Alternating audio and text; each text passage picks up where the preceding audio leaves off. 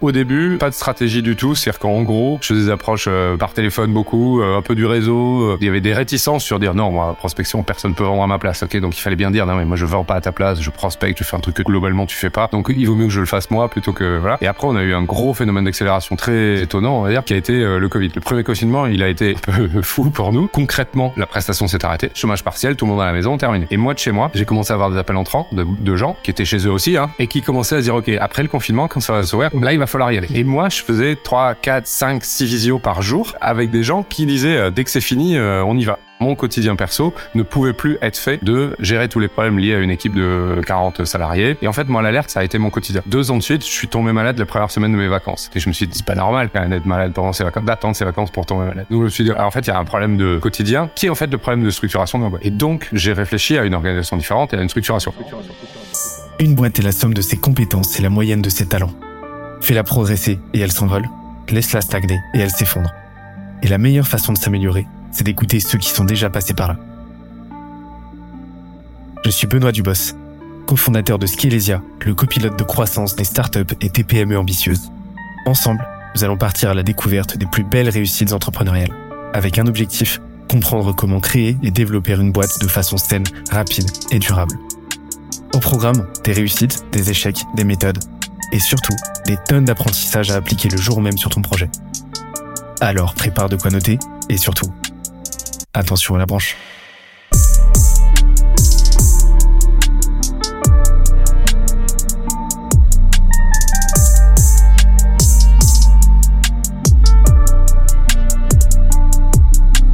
Let's go. Alors, toujours dans la, droite lignée de la prospection et euh, j'aimerais qu'on parle un petit peu du, bah, du go-to-market et de vos premiers mois. Parce que de ce que j'ai compris euh, bah, de ce que tu as dit en tout cas c'était euh, vous avez opéré le truc de façon très artisanale très artisanale avec artisanale pas dans le sens péjoratif justement dans le sens euh, bah en, en, totale maîtrise de ce que vous faisiez mais vous tu le faisais toi-même et, euh, et vous avez fonctionné comme ça dans un premier temps. Euh, est-ce que tu peux m'en dire un peu plus sur vos, vos six premiers mois? Alors comme je disais tout à l'heure, nos six premiers mois, c'est un peu difficile à déterminer parce qu'il y a eu, il y a eu vraiment ouais, le, le début début. Euh, en gros, euh, au moment où vraiment euh, j'ai tourné Recom en mode agence, ok, agence prestataire, parce que j'ai les deux trois premières années, c'était plutôt euh, du conseil, de l'accompagnement, c'était plus de la direction commerciale à temps partagé qu'autre chose parce que c'était mon side project comme je, comme tu l'as dit. Euh, donc au moment où je me suis dit non mais en fait les boîtes, les clients que j'ai, ils veulent pas que je les aide à faire, hein, ils veulent que je fasse à leur place parce que la prospection c'est c'est une douleur. Ils aiment pas ça, ils savent pas, ou, ils disent qu'ils savent pas, ou qu'ils aiment pas, peu importe, mais en tout cas, ils le font pas. Et donc là, on est passé comme ça. Donc là, vraiment, ça a été le tout début, c'est-à-dire prendre un premier business developer et lui faire faire des premières campagnes. Donc le, début a été une, petite transition euh, pour ça, de passer de plutôt côté conseil à, opérationnel. Et après, à partir du moment où on a dit, OK, c'est ça, euh, c'est ça l'activité et c'est là-dedans qu'on va aller, bah, ça a été hyper simple. C'est moi, j'ai mis ma casquette de prospecteur et j'ai cherché des clients euh, pour nous, ok? Et dès qu'on trouvait des clients, en fait, euh, petit à petit, on prenait des, business développeurs au, fur et à mesure, ok?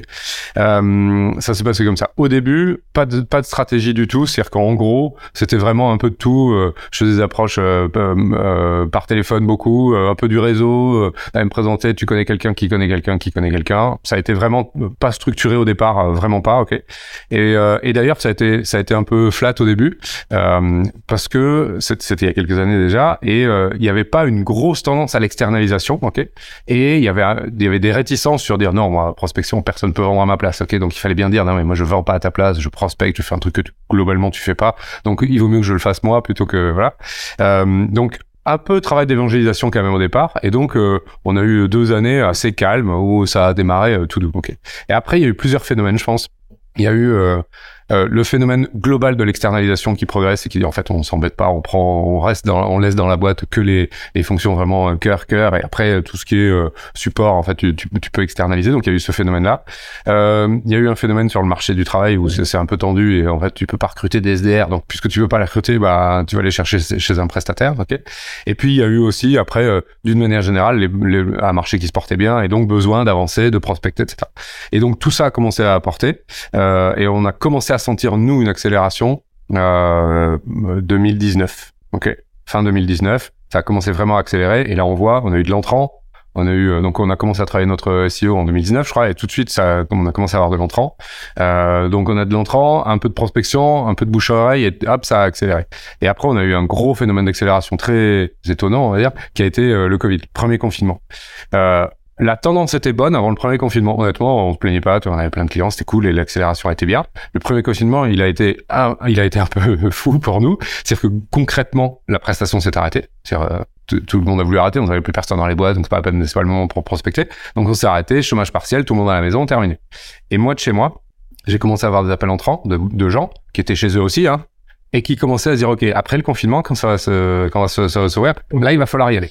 Et moi je faisais 3 4 5 6 visios par jour depuis euh, la chambre d'amis de la maison euh, avec des gens qui disaient euh, dès que c'est fini euh, on y va. Et on a recommencé après le confinement. Donc tous nos clients qu'on avait mis en pause parce qu'on avait arrêté évidemment la, la, la, la presta ont repris. Et on avait 40 clients de plus qu'on a acquis pendant le confinement. Et là, ça a été l'accélération le, le, forte, pour le coup, qui a duré jusqu'à jusqu'à la fin 2021 et avant qu'on ait une année 2022 un peu moins forte en accélération. Toujours en progression, mais un peu moins. Et ils ont trouvé comment à l'époque, euh, pendant, pendant le confinement, ce que tu m'as dit que tu avais c'était des appels entrants principalement Ouais, c'est des appels entrants. Là, pour le coup, le SEO a marché. Le SEO, ouais. Vraiment, ouais. Ok. Et puis, je pense qu'on avait un peu moins de concurrents que ce qu'on a aujourd'hui, donc euh, on était hyper bien placés. Ok. Bah, ce qu'on appelle le zeitgeist euh, fit en fait. C'est-à-dire euh, à quel point euh, le zeitgeist en anglais c'est à quel point t'es dans l'air du temps. C'est l'air du temps en fait. Donc le zeitgeist c'est à quel point ta proposition de valeur ton produit ce que tu proposes va être dans l'air du temps et va être donc compris et attendu par ton marché en fait. Et c'est à dire que bah vous êtes positionné parfaitement au creux de la vague qui était naissante à l'époque, les deux premières années, comme tu l'as dit, où en fait vous étiez en train de vous profiler, vous étiez en train de roder votre discours, ce qui a fait qu'au moment où la vague a commencé à se former, bah, vous étiez aux premières loges pour la prendre et, euh, et partir avec quoi. Et, euh, et, euh, et, euh, et en fait, bah, finalement, euh, le, le, le confinement, ça a été un gros coup de frein structurel. Mais par contre d'un point de vue accélération et go to market en fait c'était euh, ça a été un, un, un, sacré tremplin comme tu l'as dit. Et, euh, et en plus de ça bah, les gens ont compris la, la, la, nécessité de mettre en place ce flux discontinu de prospection et, euh, et de euh, et, et, et d'acquisition parce que bah ils ont ils ont compris un petit peu leur douleur le jour où ils se sont retrouvés un petit peu pris au dépourvu quoi. Et, et donc en fait bah ça cette notion de zeitgeist elle est vraiment elle est vraiment essentielle parce que bah t'as as bien vu que les deux premières années bah c'était plus compliqué. Puis à un moment donné, le marché a compris, ça s'est mis à clic en fait, et là c'était parti. Et justement, tes premiers clients, là, t'es allé chercher euh, jusqu'à quel stade en fait, quelle euh, taille de portefeuille tu t'occupais de la partie commerciale? Alors ju juste pour finir, je vais te répondre juste pour finir, pour euh, compléter ce que ce que ce tu disais. Euh, moi, je, je, souvent, je me rappelle de cette période-là où ça a été flat pendant longtemps, ok? Parce que c'est super, on parle toujours d'histoire de croissance. Et moi, quand tu me demandes de raconter mon histoire, je te raconte euh, comme elle démarre en 2019. Sauf qu'en fait, non, il y a eu deux ans avant, je suis presque trois, où en fait, ça a, ça a été calme. Et c'était pas un problème. Hein. Moi, j'avais monté ma boîte, j'étais content d'avoir monté ma boîte. On avait des clients, c'était cool et tout. Ça, ça allait doucement, mais ça allait. Donc j'aime bien aussi me rappeler ce truc là pour dire il n'y a pas que une façon de réussir entre guillemets et d'avoir de la croissance à 100% tout le temps et de démarrer la boîte et de trouver tout de suite son marché. C'est pas vrai il y a plein de façons de faire et avoir des périodes de flat en soi c'est pas gênant. Je me le dis un peu maintenant c'est pas grave si tu fais pas 100% de croissance tout le temps parce que c'est hyper important de se dire ça et qu'il n'y a pas qu'une qu'une seule façon de mener son entreprise et de et, d'y trouver de la satisfaction. Voilà. Euh, très clairement jusqu'à un peu plus d'un million d'euros de chiffre d'affaires J'étais le seul euh, commercial de la boîte. Voilà. Okay. Donc c'est quelque chose qui me prenait beaucoup de temps quand même. Hein. Euh, nous, notre panier moyen, euh, il est, tu vois, il y a 2000 euros par mois fois 5 mois et demi de durée de moyenne de campagne, il est à peu près à 10 000 euros. Donc jusqu'à 100 clients euh, de, de, de, dans l'année, c'était moi qui m'en occupais tout seul. Voilà. Et au-delà, pour passer de 1 à 2, là vraiment, il a, il a, fallu, il a fallu qu'il y, ait, qu y ait du monde avec moi. Enfin, premier, une première visée, puis un deuxième un responsable commercial vraiment pour nous. Et là, demain, tu repars de zéro. Euh, tu repars de zéro et euh, tu dois bah tu dois forcément euh, refaire tout ce que tu as fait à ce jour. Comment tu procèdes d'un point de vue prospection, etc. C'est quoi le, play, le, le, le, playbook, la méthode que tu déploies pour y aller? Pour trouver nos propres clients. Ouais. alors, Bon, moi, c'est pas un secret, t'as compris, je suis un fan de prospection outbound pure et dure. Choisis tes cibles et vas-y, va les trouver, quoi. Voilà. Donc, le, plus important, c'est choisir tes, choisis tes cibles. Avec qui t'as envie de bosser, ok? Donc, moi, je sais aujourd'hui qui sont nos clients, entre guillemets, préférés. Ok, ceux avec qui ça se passe le mieux, ceux avec qui on est les plus performants, ceux avec qui on est les plus en confiance, ceux les campagnes les plus pérennes et les collaborations les plus pérennes, etc. Donc ça, moi maintenant je le sais donc c'est cool donc je sais quelles sont mes cibles ok mais si au départ euh, tu le sais pas il faut faire des choix et ces choix là ils sont hyper importants donc euh, moi je pense que les premiers clients faut aller les chercher ok et que c'est un très bon exercice surtout pour un entrepreneur honnêtement au départ euh, moi quand j'en vois parce que j'en ai qui démarrent leur boîte et qui la première chose ils vont ils viennent nous chercher comme pour prospecter à leur place honnêtement je leur dis je leur dis ne le faites pas. Faites vos premières ventes tout seul, vos premières prospections, et après externalisez le truc. Si toi tu veux pas aller vendre ta boîte au début, honnêtement, il y a un souci c'est pas clair, tu vas pas, t'es pas franc du collier, c'est pas possible, il y a pas meilleur vendeur de ta boîte que toi. Donc le début c'est il faut y aller. Moi vraiment c'est une conviction. Je pense qu'il faut aller chercher ses premiers clients. En revanche, il faut essayer de le faire le plus efficacement possible. Et le plus efficacement possible, c'est vraiment faire des choix en disant OK, puisque je vais mettre de l'énergie, du temps et porter des efforts de prospection, OK, auprès de qui je vais porter ces efforts de prospection? Et là, tu dois choisir en des cibles que j'ai avec des gens avec qui j'ai envie de discuter, avec qui je pense que ça va matcher, OK, qui ont la problématique à laquelle mon produit ou ma solution répond. Et ce truc-là, qui est bête comme tout, on le fait faire à tous nos clients au début de tous nos démarrages campagne. Nous disant, OK, pose-toi, me dis pas, moi, euh, toutes les boîtes euh, de plus de 50 salariés peuvent être mes clients. Non, ça, ça m'intéresse pas, c'est ton marché, c'est très bien, tant mieux pour toi. Mais dis-moi, auprès de qui tu veux prospecter? Et donc, je pense que la première question à se poser, c'est vraiment celle-là. Je choisis mes cibles. Et dans le choix de mes cibles, il y a deux choses qui doivent me guider. La première, c'est est-ce qu'ils ont bien la problématique à laquelle je réponds? Et faut se poser cette question de façon très poussée, Tous les efforts de prospection que je ferai auprès de gens qui finalement, je m'aperçois qu'ils n'ont pas la problématique que j'imaginais qu'ils avaient, ça c'est beaucoup d'énergie pour rien. Donc il faut vraiment essayer d'avoir les critères de ciblage qui donnent le plus de chances possible, la probabilité la plus haute qu'ils aient la problématique à laquelle je, je réponds. Et quand j'ai ça, ensuite, si je dois encore faire des choix, parce que j'ai réduit et que je veux réduire encore après, je vais réduire avec mes préférés. Et vraiment, faut se poser la question comme ça. J'en suis convaincu. Mes préférés, avec qui j'ai envie de parler, avec qui je suis à l'aise, avec qui je pense que ça va matcher, avec qui je pense qu'il y aura de la confiance, etc. Et euh, il y en a très bien qui peut dire, moi, je préfère les TPE aux, ETI parce que je sais pas, c'est plus ma culture, c'est plus mon, mon monde et tout. Bah, très bien, vas-y, ça va matcher. Donc en fait, c'est qui sont tes clients préférés ou avec qui tu veux bosser? Et est-ce qu'ils ont bien la problématique à laquelle tu réponds? Voilà. Et dans la problématique à laquelle tu réponds, faut pas hésiter d'être très précis parce que de cette euh, de cet exercice-là, euh, cible et problématique, et la valeur ajoutée qu'apporte ton produit ou ta solution, va découler tout, tout le pitch, quoi, tout l'angle d'attaque, tous les cris qu'on va faire en je vais parler très précisément d'une problématique à un prospect pour dire voilà, si tu as cette problématique-là, alors j'ai une solution. Et globalement, euh, toutes les méthodos et tous les outils en prospection sont très utiles, mais si tu as loupé ça au début et que tu pas la bonne problématique à la bonne cible, tu, il, ça, il se passe rien et il n'y a, pas d'efficacité. Donc euh, en gros, pour euh, voilà, pour faire clair à ta question, c'est si tu dois redémarrer, deux questions qui a la problématique à laquelle je réponds, qui sont mes clients préférés, et là pour le coup après, hop, on y va et après euh, très méthodiquement faire de la prise de contact et, et pitcher. J'interromps l'échange 30 petites secondes pour te dire de ne pas oublier de nous ajouter une petite note des familles sur Apple Podcast ou sur la plateforme de ton choix. Tu connais la chanson, ça nous aide très fort à faire connaître le podcast au plus de monde possible. Allez, on reprend.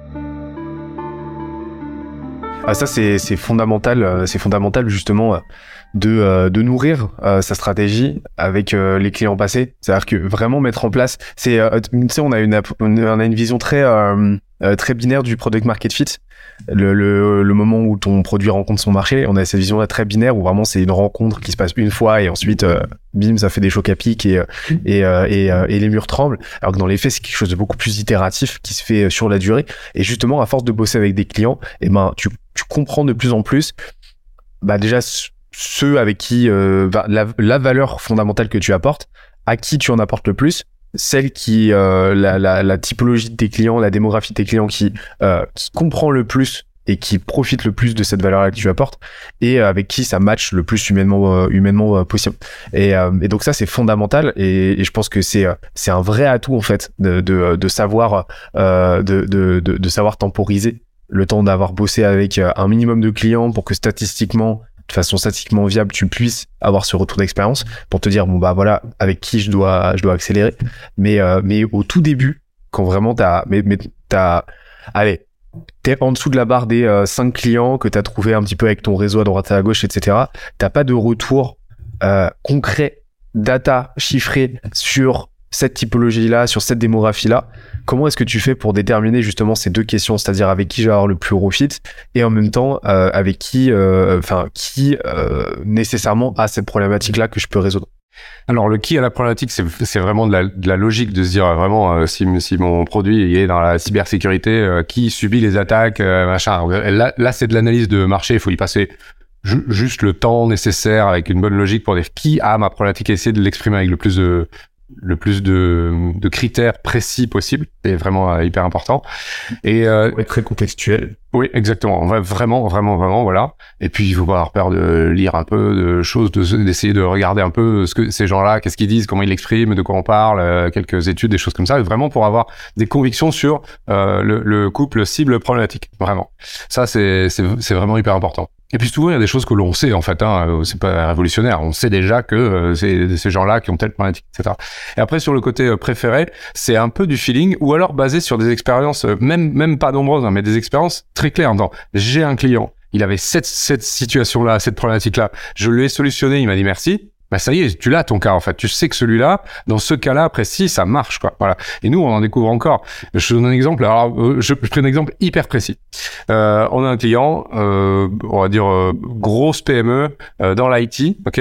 Euh, notre point d'entrée dans cette dans cette dans cette boîte, c'était la directrice marketing. Ok? Plutôt fraîchement nommée création de poste marketing, qui dont l'équipe est censée alimenter le service commercial en, lead qualifié, ok, et on est dans l'archétype en disant au codir, il y a la directrice marketing fraîchement arrivée qui se fait bâcher par le directeur commercial qui est là depuis 20 ans et qui dit ouais tes leads ils sont chiants, mes commerciaux ils ont pas envie de les traiter, ils sont pas assez qualifiés, c'est pas intéressant, etc. Et donc il y a un souci. Nous ce qu'on est venu faire avec euh, cette, cette personne-là, c'est qu'on a pris certains de ces leads qui étaient générés par une bande, ok, et on a travaillé dessus pour pour faire le tri et en faire des leads très qualifiés, des vrais R1 qualifiés. Ok. ouais. Eh ben, ça se passe bien au codir entre la directrice marketing et le directeur commercial parce qu'ils bâchent plus parce que ces commerciaux disent maintenant c'est euh, c'est on a on a des vrais rendez-vous et on les close et c'est super. Ok. Je dis pas qu'on est des magiciens, on a juste fait un bout qui était pas fait chez eux et donc ils ont externalisé ce bout-là. Et ben de ça, tu vois, c'est une situation très particulière. Et je pense même que le fait qu'elle soit une femme, qu'elle soit fraîchement arrivée euh, par rapport au bon vieux directeur commercial dans l'IT euh, qui est le, un pilier de la boîte, tu vois, et, et tout ce qui allait avec, voilà. Ben pour moi, ça c'est un cas. Et j'en ai fait une, une mini campagne de prospection pour nous sur uniquement en critères de ciblage, c'était des femmes directrices marketing, communication dans l'IT qui venaient de prendre un poste depuis moins de deux ans, euh, voilà. Et j'ai fait une approche en disant euh, si votre directeur commercial euh, Ah, tu peux difficilement faire plus concret que ça. en fait, je l'ai vraiment fait comme ça. Voilà. Et ça, et ça ouvre des opportunités. Ok, ça a évidemment ouvert des opportunités parce que bon, là, j'ai, j'ai fait vraiment le truc ultra précis. Mais en réalité, cette situation-là, elle est assez courante. Ok, mais on l'a pris dans un cas particulier. euh, voilà, c'est, une façon de faire des choix. Mais euh, des comme ça, j'en ai trouvé 200 en fait, assez rapidement avec Sales Navigator sur LinkedIn. T'en trouves vite 200. Et 200, c'est déjà beaucoup de boulot. Et euh, 200, si t'as 10% avec qui tu fais des visios, ça fait déjà 20. Et si t'en closes un sur 4, t'as 5 nouveaux clients. Mais ça, c'est, tu sais que ça, c'est un, c'est une, euh, en fait, j'ai sans arrêt le mot constante en tête. Faut que j'arrête d'utiliser ce mot-là, mais euh, c'est une, euh, Vas-y, utilise-le. Eh bien, Constance. non, c'est euh, c'est la c'est la pierre angulaire. J'aime bien ce mot-là aussi, pierre angulaire, euh, de, euh, de de de n'importe quelle euh, bonne démarche marketing et de copywriting en fait, que ce soit pour que ce soit pour du marketing ou que ce soit bah, pour du commercial. C'est-à-dire ne pas parler de ce que tu vends, mais parler du problème que tu vas résoudre et de partir de ça en fait.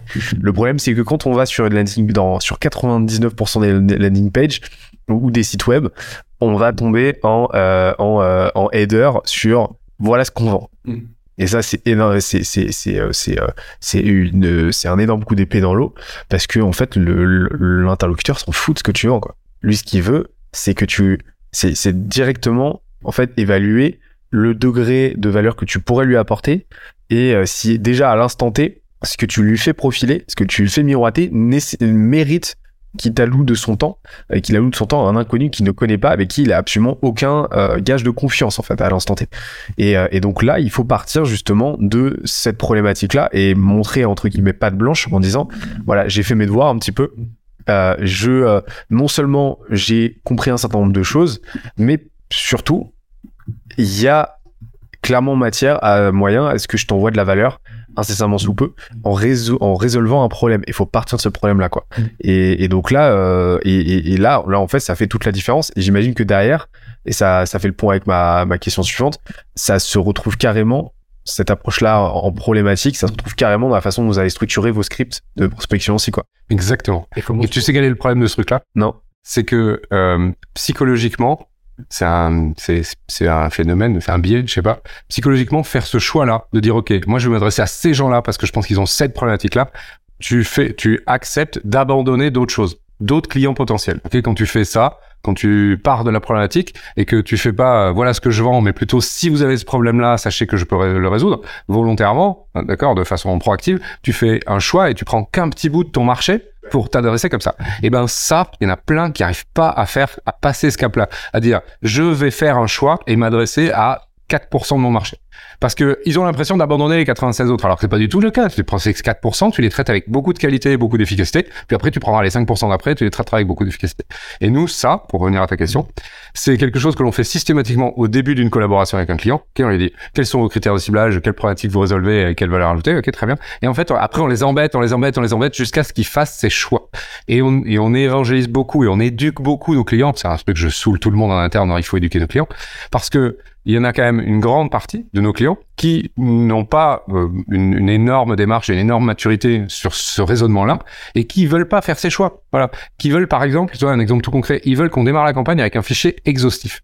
Je veux tous les noms des DSI de boîtes de plus de 50 salariés de la région euh, Rhône-Alpes. Euh, quel est l'intérêt d'avoir un fichier exhaustif? En fait, on s'en fout. Je veux trouver 200 personnes parce que sur ces 200 personnes-là, le doudou, en fait. il y en a ça qui ont, il y en a 100 qui ont la problématique. Et je veux parler à ceux-là, moi. Voilà. Donc, en fait, faire ses choix et donc renoncer au reste, hein. Ah, D'accord, hein. choisir, renoncer. L'expression préférée de ma mère, donc... euh, Spécial dédicace à ta mère. Euh, donc ça, voilà, ça, c'est hyper difficile pour plein de gens. Et donc, nous, on les pousse à faire ça. Et donc, pour avoir un script efficace, pour avoir une approche que ce soit à l'écrit, mail, LinkedIn, ou à l'oral, le pitch téléphonique, il faut avoir une problématique très précise et un angle d'attaque pour cette problématique. Pendant, si vous avez ça, alors moi, je peux le résoudre. Donc, quand tu fais ça, tu acceptes effectivement qu'il n'ait pas cette problématique à ce moment-là, ok? Qu'il en ait peut-être une autre à côté de laquelle tu passes. Mais c'est pas grave. S'il a une autre problématique, de toute façon, ce sera très difficile de le savoir à ce moment-là, ok? C'est pas grave, tu referas une autre séquence avec une autre problématique, avec un autre pitch dans trois mois, et peut-être que tu l'attraperas comme ça, et, ce sera le bon moment pour lui. Parce qu'après, la prospection, c'est bête et méchant, hein, ça quand même, ça consiste quand même à mettre sous le nez d'un prospect une solution à un moment donné, en espérant que ce soit le bon moment pour lui, de sa bonne problématique. Et puis si c'est pas le cas, c'est pas grave, tu recommenceras après ou tu fais une autre. Mais la prospection qui consisterait à dire je contacte quelqu'un qui me connaît pas à un moment où il s'y attend pas et je j'espère qu'il va me raconter sa vie pour me dire quelles sont ses problématiques pour que je puisse adapter une réponse, ça ne marche pas. Et ça, on se casse la tête à le dire à nos clients, on dit, ça ne marche pas. Il faut pas croire que les gens attendent à côté de leur téléphone pour qu'on les appelle et qu'ils disent oui, alors moi en ce moment mon sujet c'est ça et tout. C'est pas vrai. La Donc, petite anamnèse, Ah, alors, ouais, racontez-moi tout. C'est euh. pas possible. Ouais, ça arrive une fois sur un million.